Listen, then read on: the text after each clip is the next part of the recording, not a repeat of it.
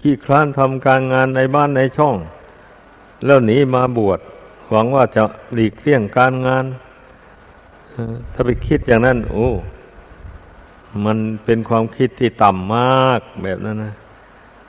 เป็นความคิดของคนสิ้นคิด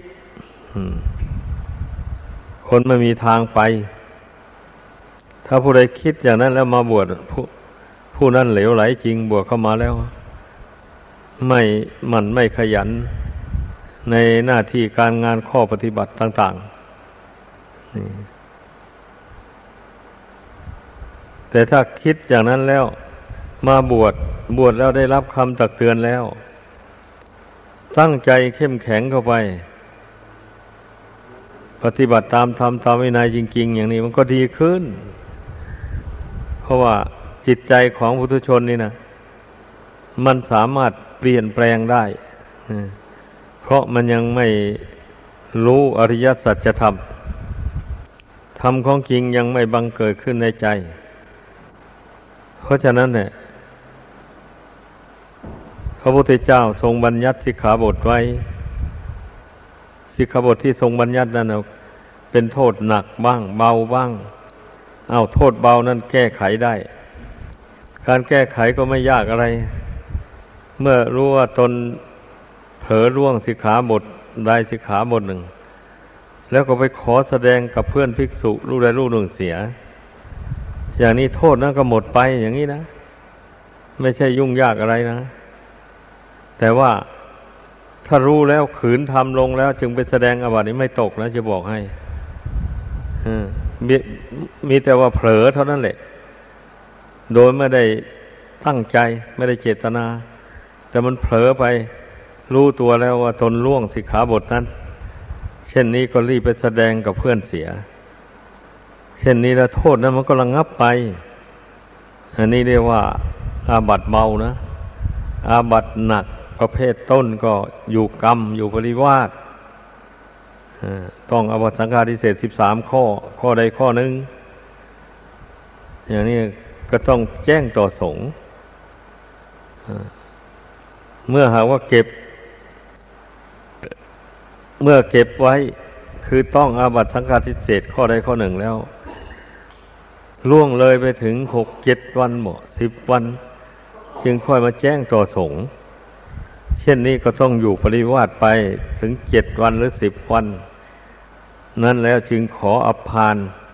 จึงขออยู่มานัดหกราตรีอย่างนี้นะ แต่ถ้าต้องอมตะกาทิเศษวันนั้น แจ้งต่อสงในวันนั้น แล้วก็ขออยู่มานัดเพียงหกราตรีเท่านั้นแล้วก็ขออภานต่อสงโทษนั้นก็หมดไป พ้นไป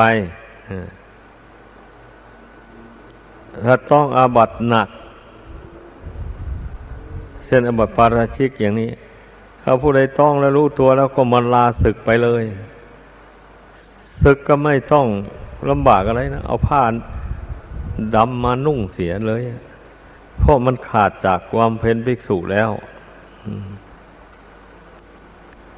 ก็ต้องให้เข้าใจอย่างนี้ อันวินัยนั่นนะเพราะนั้นอย่าไป อย่าไปเจตนาแกล้งล่วง ให้ตั้งใจสำรวมระวังเสมอไป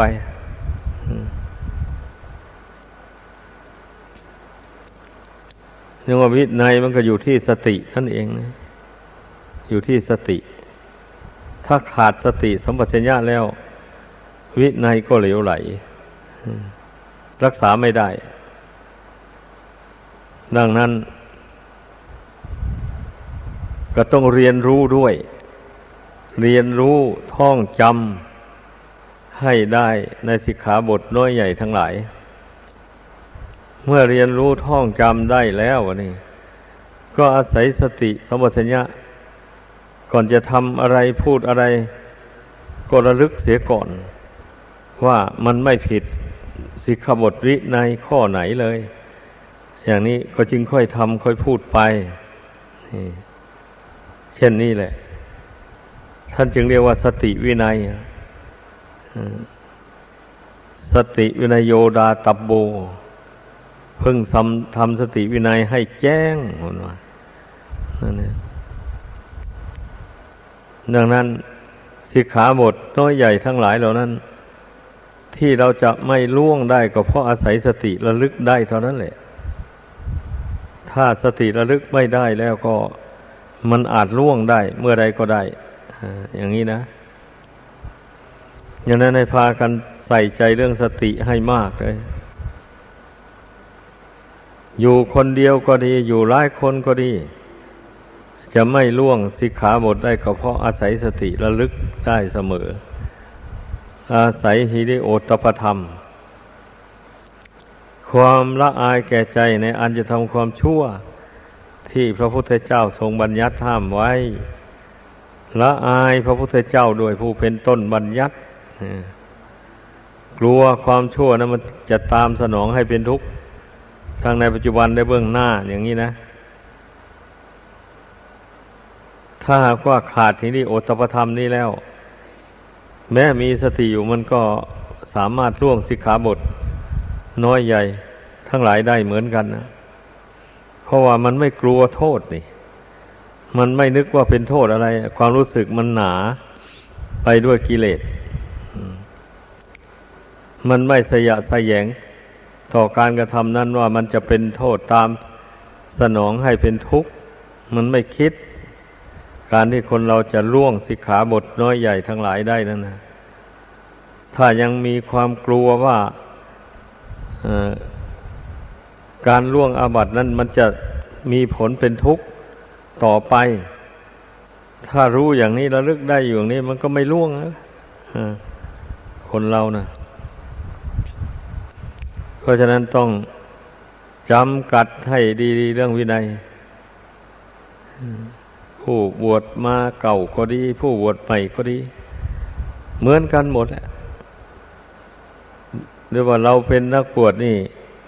เป็นนักบวชที่ดีอยู่ได้ มีคนเขาเคารพนับถือนี่มันก็เพราะอาศัยมีวินัยนี่เองนะเป็นผู้สำรวมในวินัยส่วนธรรมะนั่น ก็เป็นผู้มีใจตั้งมั่นเป็นสมาธิ ฝึกใจของตนให้ตั้งมั่นลงไป เป็นการพยุงพระวินัยให้มั่นคงไป ถ้าใจไม่ตั้งมั่นแล้ว รักษาวินัยไว้ก็ไม่ได้ มันเป็นอย่างนั้น เพราะว่าราคะโทสะโมหานี่นะ มันเป็นเหตุให้คนเราล่วงวินัย ถ้ามันทำสมาธิภาวนาทำใจสงบระงับ อยู่รักษาความสงบอันนั้นไว้เสมอเสมอไม่ไม่เฉพาะแต่เวลานั่งสมาธิภาวนาเท่านั้น ออกจากสมาธิภาวนา แล้วก็รักษาสมาธินั้นไว้ได้ คือรักษาจิตให้ตั้งมั่นอยู่ได้ ไม่หวั่นไหวต่ออำนาจของกิเลส เมื่ออารมณ์ที่มายั่วยวนชวนให้เกิดราคะโทสะโมหะ ก็ไม่หวั่นไหว ไม่ไปตามอำนาจของกิเลสนั่นอย่างนี้นะ นี่เรียกว่าจิตตั้งมั่นเป็นสมาธิ มันก็สนับสนุนวินัย มันก็ไม่ได้ล่วงวินัย อันสำคัญ เนี่ยเป็นอย่างนั้นให้พากันเข้าใจ ท่านจึงเรียกว่าธรรมวินัยนั่นแหละธรรมะนี่สนับสนุนวินัย เราต้องมีธรรมะอยู่ในใจแล้วก็มีวินัยพร้อม อย่างนั้นมันจึงค่อยดำเนินไปได้ชีวิตของผู้ปฏิบัติในพุทธศาสนานี่จะเป็นนักบวชก็ดีเป็นครือขัดก็ดี มันก็ต้องต่างคนต่างก็มีวินัย มีธรรมะอยู่ในใจทุกคนแหละเป็นครือหัดก็มีวินัยของครือหัดมีธรรมะของครือหัดอย่างนี้เลยเป็นนักบวชก็ต้องมีวินัยของนักบวชมีธรรมะของนักบวชอยู่ในใจ มันก็เป็นอย่างนี้แหละ การที่เรามานับถือพระพุทธศาสนานี่นะ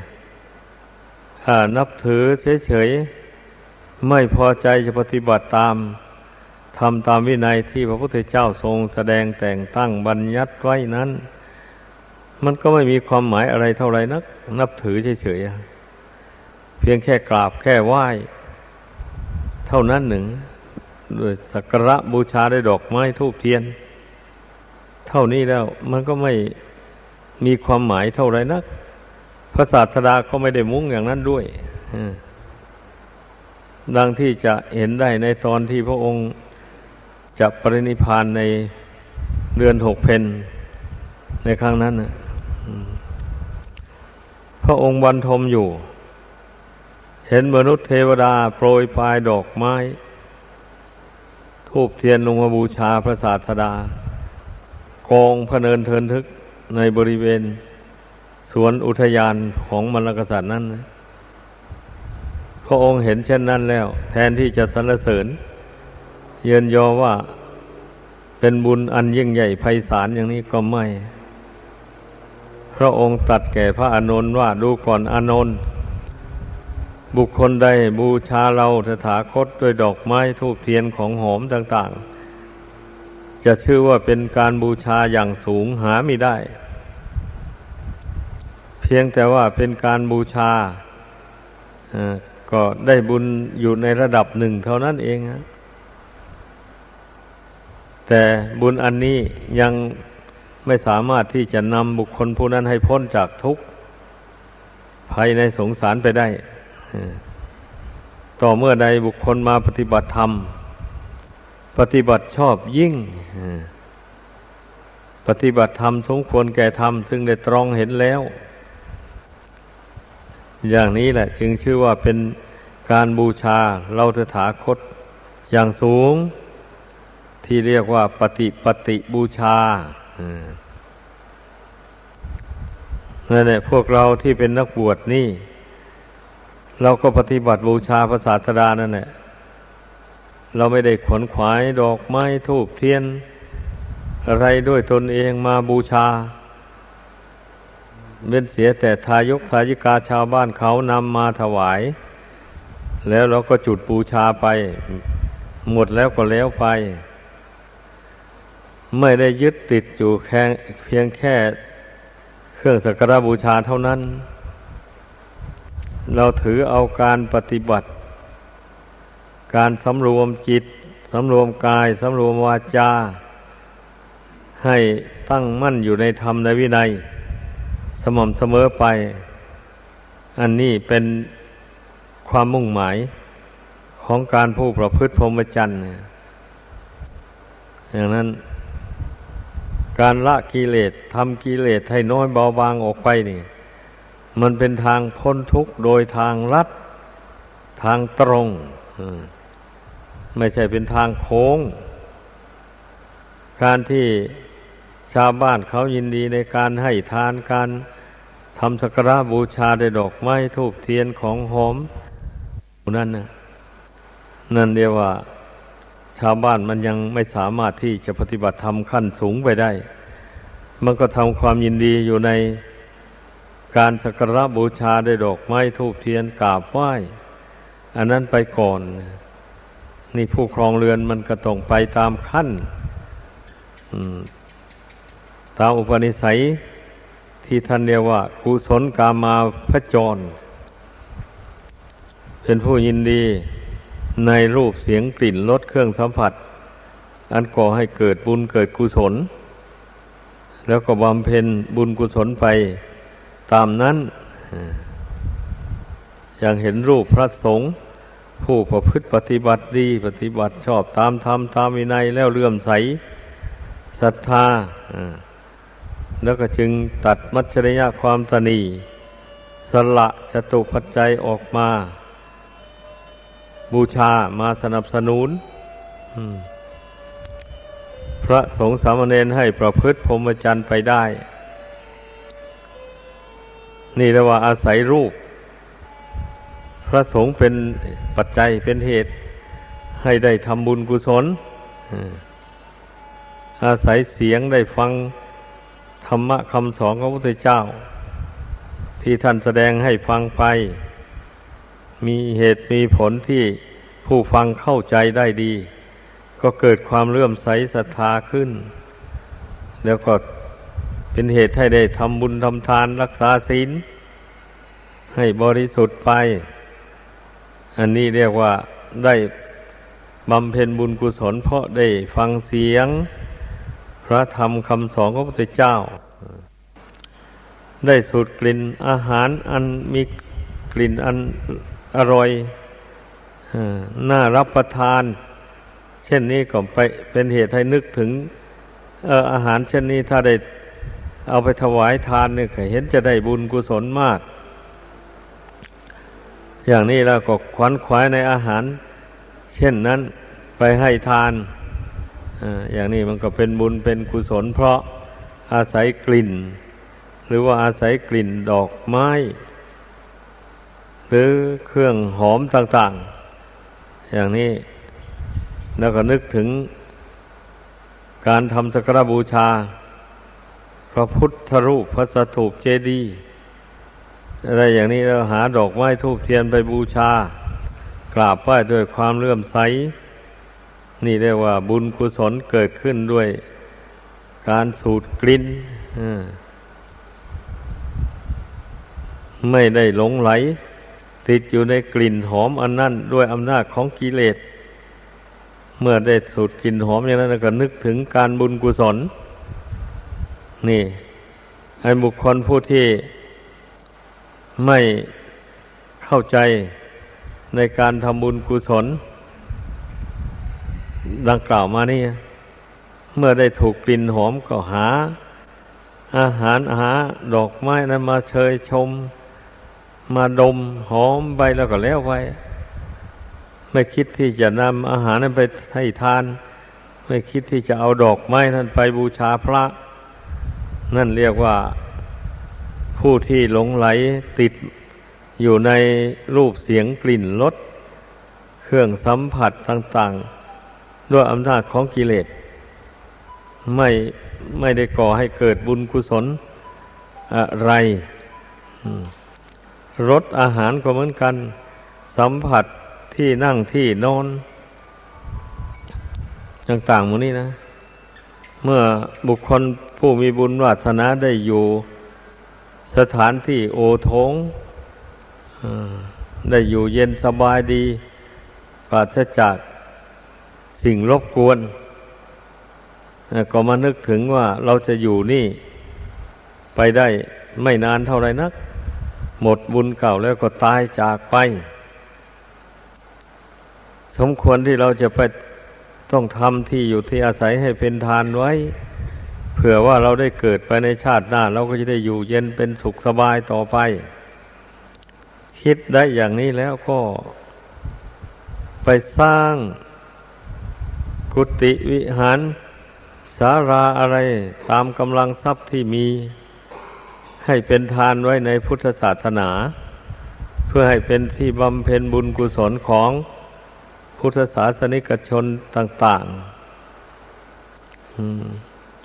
เพื่อให้เป็นที่ทำสังฆกรรมของพระสงฆ์สามเณรเป็นที่อยู่อาศัยของภิกษุสามเณรไอ้เช่นนี้นะก็นับว่า การที่บุคคลได้สัมผัสกับวัตถุอันอ่อนนุ่มนิ่มอันสะอาดสะอ้านอะไรดังกล่าวมานั้น แล้วคิดสร้างบุญกุศลด้วยการสัมผัสอันนั้นก็เรียกว่า เป็นผู้ได้สร้างบุญกุศลอาศัยสัมผัสเป็นเหตุให้ได้สร้างบุญสร้างกุศลอย่างนี้แหละจงว่าการทำเป็นบุญกุศล มันก็มีขั้นตอนอย่างนี้กุศลกามาวจร ได้ปราศัยอาอาศัยปรารบรูปเสียงกลิ่นรสเครื่องสัมผัส แล้วให้ได้ทำบุญ วันนี้ได้ภาวนาทำใจสงบระงับ เห็นโทษแห่งกามคุณ เห็นว่าจิตใจที่ผูกพันอยู่ในกามคุณ อันนี้มันเป็นทุกข์ มันเดือดร้อน มันเศร้าหมอง เห็นโทษอย่างนี้ก็เพ่งใจละอารมณ์เหล่านั้นได้ แต่ไปติดอยู่ในรูปกายอันนี้ไม่ ไม่สามารถจะปล่อยจะวางรูปประธรรมอันนี้ได้ อย่างนี้นะท่านเรียกว่าบำเพ็ญรูปาวจรกุศล จิตใจสงบนิ่งอยู่ในรูปกาย อันนี้แต่ยังไม่สามารถจะปล่อยปล่อยวางได้ ด้วยอำนาจแห่งวิปัสสนาญาณเพียงแต่ได้สมถะ จิตใจสงบอยู่ในรูปกายอันนี้ อันนี้นะท่านเรียกว่ารูปาวจรกุศล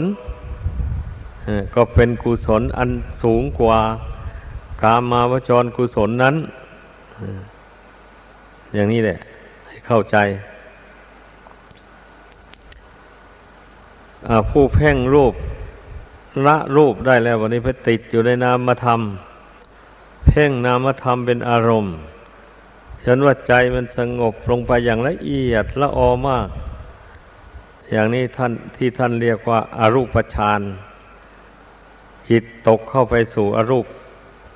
พระธรรม ละรูปประธรรมเสียออย่างนี้ ท่านเรียกว่าอรูปาวจรกุศล เป็นกุศล เป็นมหากุศล เป็นกุศลอันใหญ่ ในการบำเพ็ญบุญกุศลนะเป็นขั้นขั้นไปอย่างนี้เลยในวันนี้ผู้ที่ได้บำเพ็ญจิตใจให้บรรลุสมาธินับแต่อุปจารสมาธิ ไปถึงอัปปนาสมาธิ อย่างนี้แล้วก็มาเจริญนิพพานา โดยพิจารณานามรูปขันห้าโดยอนุโลมปฏิโลมจนได้เห็นแจ้งว่ามันไม่เที่ยงเป็นทุกข์เป็นอนัตตา ตามเป็นจริงอย่างไรแล้วเกิดนิพิทาความเบื่อหน่าย ขึ้นมา เช่นนี้มันเป็นทางแห่งโลกุตระธรรม เรียกว่าเป็นโลกุตระกุศล แต่เมื่อยังไม่ทันได้บรรลุก็ยังเป็นไม่ได้นะ ต้องเป็นโลกิยกุศลไปก่อนต่อเมื่อบำเพ็ญไปไม่ท้อไม่ถอย จนได้บรรลุถึงโลกุตระกุศลแล้วนั่นแหละมันจึงจะเป็นโลกุตระธรรมได้ ผู้บำเพ็ญรูปาวจรกุศล อรูปาวจรกุศล หมายความว่าเพียงแต่ไปเพ่งจิตนี้ให้สงบ อยู่ในนามธรรมอยู่ในรูปธรรมนั้นเฉยๆ ไม่มีปัญญา อุบายแยบคาย สอนจิตใจให้เห็นโทษ แห่งความเกิดแก่เจ็บตาย ในโลกนี้ หมายความว่าอย่างนั้น มันจึงติดอยู่ในโลกทั้งสามนี่พ้นจากกามมาโรค ก็ไปติดอยู่ในรูปประโรค พ้นจากรูปประโลกก็ไปติดอยู่ในอรูปประโลก หมายความว่า โลกคือเป็นที่อยู่อาศัยของจิตวิญญาณ อย่างนี้นะ ทีนี้ผู้ที่บำเพ็ญโลกุตระกุศลได้เกิดขึ้น แล้วอย่างนี้นั้นเพียงขั้น โสดาปฏิผล เช่นนี้ มันก็ เป็นหนทางเข้าสู่พระนิพพานโดยตรงไปเลย ไม่อ้อมค้อมแล้วอย่างน้อยอย่างมากก็เกิดอีกเจ็ดชาติเท่านั้น แล้วก็บรรลุพระนิพพานได้ ถ้าอย่างกลางก็สามชาติ อย่างสูงก็ชาติเดียวเกิดอีกชาติเดียวแล้วก็เข้าสู่นิพพาน อันนี้เราให้พากันเข้าใจ การบำเพ็ญทางจิตใจ เราต้องรู้ไว้ทั้งทางส่วนที่เป็นโลกีและทางไปสู่โลกุตระธรรมดำเนินอย่างไรอันนี้ให้เข้าใจไว้ตามที่แนะนำนี่แหละชี้แจงให้ฟังนี้ เมื่อต่างคนต่างทำความเพียร ทางจิตใจอยู่อย่างนี้ เมื่อใจสงบแล้ว อาการกายอาการวาจามันก็สงบไปตามกัน การแสดงออกทางกายทางวาจามันก็เป็นปกติเรียบเรียบไป เรียกว่าไม่แสดงออกซึ่งมายาสาไถ เกี่ยวกับความรักความใคร่ไม่แสดงออกซึ่งความดุร้าย ทางกายทางวาจา เพราะอำนาจแห่งความโกรธ ผู้มีใจเป็นสมาธิแล้ว ก็ย่อมบรรเทากิเลสเหล่านี้ลงได้ผู้บรรเทากิเลสอันนี้ไม่ได้ แสดงว่าจิตมันไม่สงบเลยนั่นเองขอให้เข้าใจ ใครๆอยู่ตามไปสอนไปตักเตือนเราทุก อิริยาบถททุกแข่งทุกหนไม่ได้เลย ให้ให้เข้าใจ เมื่อเราเข้าใจแนวทางปฏิบัติอย่างนี้แล้วก็จำเอาไว้แล้วก็ลงมือฝึกหัดปฏิบัติไป ให้ เต็มความสามารถของตนโดยความไม่ประมาทไอ้เช่นนี้แล้วมันก็พึ่งตัวเองได้อะเราเอาธรรมวินัยเป็นครูเป็นศาสตราเลย ให้เข้าใจอย่างนั้น ชีวิตของเราเรียกว่าอยู่ด้วยอยู่ด้วยธรรม อยู่ด้วยวินัย ไม่ใช่อาศัยผู้อื่นเป็นโย ให้เข้าใจอย่างนั้น เรามีธรรมคือเมตมีเมตตากรุณามุทิตาเบกขาเป็นเครื่องอยู่ในใจเสมอเสมอ เรียกว่าเรามีเมตตาตน คิดอยากจะ ถอนตนออกจากทุกข์ในสงสารนี่อยู่เสมอไป อันนี้เราเรียกว่า เป็นผู้มีเมตตาตนนะเมื่อตนปรารถนาจะถอนตนออกจากทุกข์ในโลก อันนี้นะอันใดเป็นเหตุที่จะให้เกิดทุกข์อยู่ในโลกสงสารอันนี้เราก็ละมันไปเรื่อยหมายความว่าอย่างนั้นก็จึงเรียกว่าเมตตาตน ปรารถนาให้ตนเป็นสุข เมื่อตนละเหตุแห่งทุกข์ได้ลงไปในขั้นใดตนก็มีความสุขความสงบลงได้ในขั้นนั้น นั่นแหละ ชื่อว่าเมตตาตนทำตนให้เป็นสุขสบาย เมื่อตนทำตนให้เป็นสุขสบายได้แล้วรู้จักให้อภัยแก่ผู้อื่น ที่กระทบกระทั่งตนมา ตนก็ไม่ถือสาหาความ เอาให้อภัยไป ไอ้ฝ่ายที่หลงเผลอตัวไปกระทบกระทั่งกับผู้อื่น ก็เมื่อรู้ตัวแล้วก็อธิษฐานใจสำรวมระวังต่อไป มันก็ต้องอย่างนั้น เดี๋ยวเมื่อไปเผลอแต่กระทบกระทั่งผู้อื่นอยู่เรื่อยไปแล้วไม่รู้ตัว ไม่รู้ว่าตนมันชั่ว มันรู้อำนาจแก่กิเลส เช่นนี้แล้วผู้นั้นก็ละกิเลสไม่ได้แล้วทำกิเลสให้เบาบางไม่ได้แล้ว ผู้จะทำกิเลสให้เบาบางได้เนี่ยมันต้องรู้ตัวนะ เออ เราทำอย่างนี้พูดอย่างนี้มันผิดแล้ว มันกระทบกระทั่งผู้อื่น ให้เป็นทุกข์เดือดร้อน เมื่อรู้ตัวอย่างนี้แล้วก็สำรวมระวังต่อไป มีสติสัมัชัญญาควบคุมจิตใจตัวเอง ให้เป็นปกติไปเรื่อย ๆ อย่างนี้นะ อย่างนี้แหละจึงจะชื่อว่าเป็นผู้ที่เจริญด้วยบุญด้วยกุศล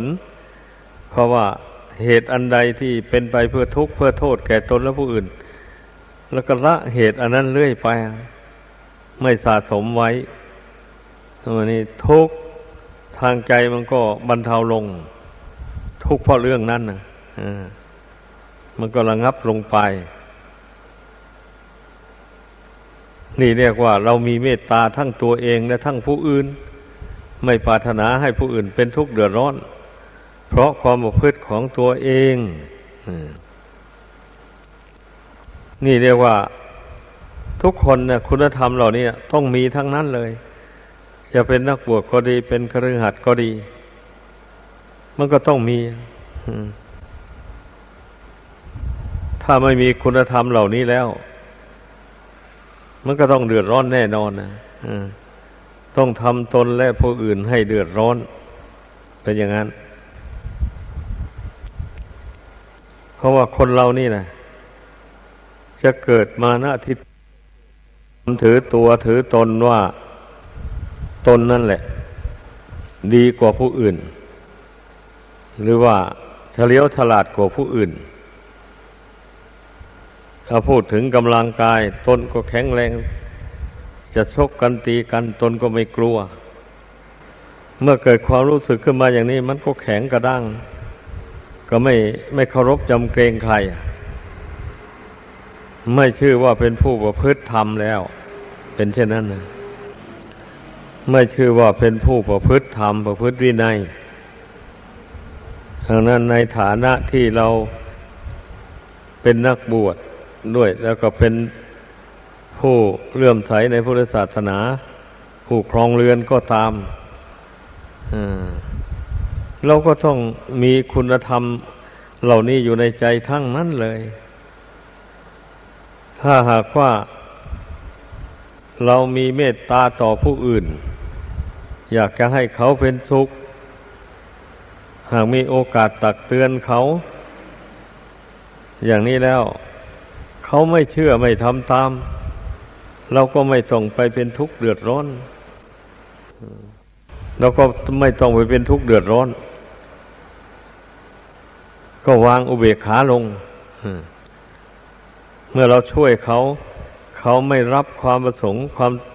ต้องการของเรา อย่างนี้นะ แล้วเราก็วางอุเบกขาลง นึกถึงกรรมของสัตว์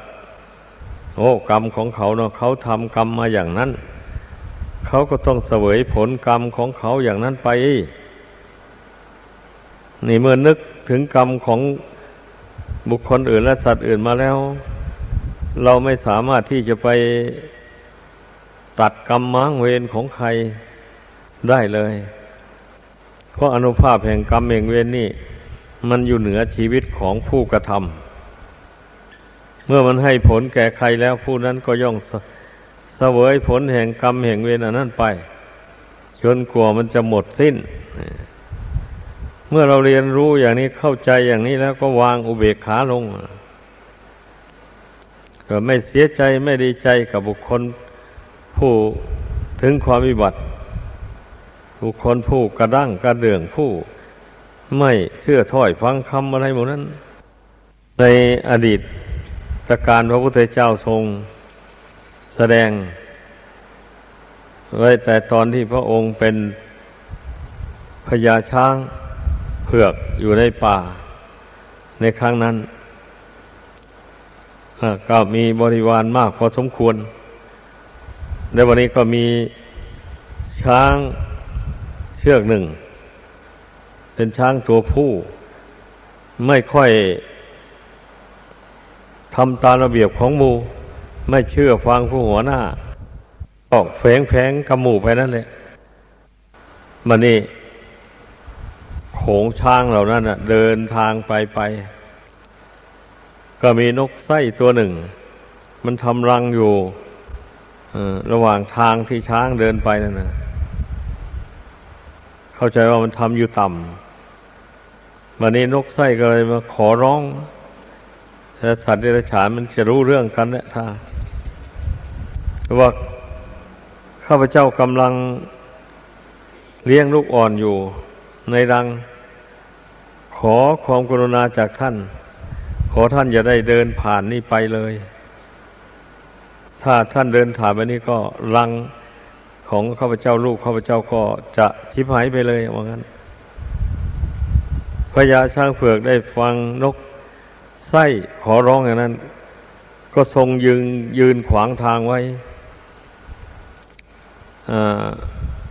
ให้ช้างบริวารนนั้นหลีกออกจากที่นั้นไป ช้างบริวารก็หลีกไป หลีกไปหลีกไป จนหมดแล้ววันนี้ก็จึงได้บอก แก่นกไส้ว่า ยังมีช้างพยศตัวหนึ่งนะ นั่นมันไม่เชื่อฟังเราอะ มันจะมาตามหลังนะต้องระวังให้ดีว่างั้น มันอาจจะทำลายรังของแกก็ได้ว่างั้น ว่าแล้วพระพญาช้างเผือกก็เห็นบริวารไปหมดแล้วก็ไป เพราะว่าจะไปรอขัดขวางช้าง เชือกนั้นไม่ได้ ท่านก็ไป ท่านก็เลี่ยงออกไปจากกลางนกนั้น ภายหลังช้างเชือกนั้นมาตามหลัง นกไส้ก็ขอร้องว่ากำลังเลี้ยงลูกอยู่ ลูกยังบินไปไม่ได้ ขอให้เว้นไปทางอื่นก่อนเนี่ยช้างเกเรตัวนั้นมันก็ไม่ฟัง ก็เอางวงไป เหนี่ยวเอารังของนกไส้นั่น ลงมาฟาดลงพื้นดิน ลูกนกไส้ก็ตาย นกไส้ก็ผูกอาคาตไว้บันนี้ภายหลังมา นกไส้ไปสมคบกับกาบันนี้นั่นนี่ขอให้กานั่น ไปช่วยจิกตาของช้างนนั้น ให้ให้ช้างตาบอด อย่างนี้เอากาก็บริการให้ตามที่นกไส้ขอร้อง กาก็ไปจับอยู่ที่หัวช้างแล้วก็ได้โอกาสก็สับตาของช้างนั้นไป ช้างนั้นจะทำอะไรกาก็ไม่ได้ วันนี้ตัวอื่นมาก็มาจับเข้าไปอีกก็สับเข้าไป หลายตัวสับเข้าไปตาก็บอดเลย พอตาบอดแล้วก็ไม่เห็นทางเดิน เดินโซเซไปก็ไปตกเหวตายนิทานเรื่องนี้สอนให้รู้ว่า ผู้ใดปรารถนาให้ผู้อื่นชิบหาย ตนเองก็วายวอดมันก็เป็นอย่างนี้แหละเรื่องกรรม เรื่องความถือทิฏฐิมานะกระด้างกระเดื่องนี่นะไม่เคารพต่อกฎกติกา ไม่เคารพต่อธรรมวินัย เช่นนี้แล้ว มันก็จะถึงซึ่งความจิบหายเหมือน เหมือนอย่างช้างเกเรเชือกนั้นเลยนะพวกเราให้เข้าใจไว้ เราจะไปยึดมั่นแต่บุคคล เท่านั้นว่าเราต้องเคารพแต่ผู้นี้แหละ ผู้อื่นไม่เคารพ เราจะทำตามแต่ผู้นี้แหละผู้อื่นไม่ทำตามเลย ไปจะไปคิดอย่างนั้นนั้นไม่ถูก มันจะเป็นเหมือนช้างเกเรตัวนั้นแหละให้ถือเอาธรรมเอาวินัยคำสอนพระเจ้านั้นเป็นเครื่องดำเนินกายวาจาใจ อย่างนี้นะ มันจึงจะไม่ถึงซึ่งความเสื่อมจึงจะบรรเทากิเลสตัณหามานะทิฏฐิ อะไรลงได้ โดยสรุปแล้วก็เรียกว่า คนที่ไม่ภาวนาไม่เจริญวิปัสนา ไม่แยกแยะธาตุสี่ขันธ์ห้าออกไป ให้เห็นว่าเป็นอนัตตา ให้เห็นว่าว่างจากสัตว์จากบุคคล เมื่อไม่แยกแยะออกไปอย่างนั้น มันก็เห็นเป็นตัวเป็นตนอยู่ตามเดิมเลยมันก็ถือตัวถือตนเกิดแข็งกระด้างขึ้นมา ไม่ยอมอ่อนน้อมต่อใครและใครอย่างนี้นะก็เพราะความถือขันห้าว่าเป็นตัวเป็นตนนี่แหละเป็นมูลเหตุให้เข้าใจ ถ้าหากว่าไม่เช่นนั้นแล้ว ก็ผู้ที่มาเจริญสมาธิเจริญวิปัสนา พิจารณานามธรรมรูปธรรมที่ดัง ดังที่ได้แสดงให้ฟังมาแล้ว ไม่รู้ว่ากี่ครั้งนะ แยกแยะออกไปจนให้มันเห็นว่า นิสัตโตมิใช่สัตว์ นิชีโวมิใช่ชีวิตสุญโยเป็นของว่างเปล่า เปล่าจากสัตว์จากบุคคลหมายความว่าอย่างนั้น แต่ว่าธาตุสีกันหน้าก็มีเหมือนเดิมนั่นแหละ แต่มันทั้งไม่ใช่ของใครถ้าไม่ใช่ของคันใครทำไมละจิตจึงมาอาศัยอยู่นี่ จิตมาอาศัยอยู่เพราะจิตยังไม่รู้แจ้งในขันห้านี้ หมายความว่าอย่างนั้น ยังปรงยังวางขันห้านี้ไม่ได้ ยึดถือขันห้านี่เราทำกรรมดีบ้างทำกรรมชั่วบ้าง เช่นนี้แหละ แล้วกรรมดีกรรมชั่วนั้นก็นำให้ไปเกิด ในภพน้อยภพใหญ่เสวยสุขบ้างเสวยทุกข์บ้างไปอย่างนั้นนะ นี่แหละให้พากันเข้าใจ เหตุปัจจัยของชีวิต หรือว่าเหตุแห่งความทุกข์ทั้งหลายนะ่ะเมื่อผู้ใดเข้าใจอย่างนี้แล้วก็เพียรพยายาม ละเหตุแห่งความทุกข์ดังกล่าวมานี้ให้ได้ แล้วความทุกข์ทางจิตใจก็บรรเทาเบาบางลงไป ดังแสดงมาขอจบลงเพียงเท่านี้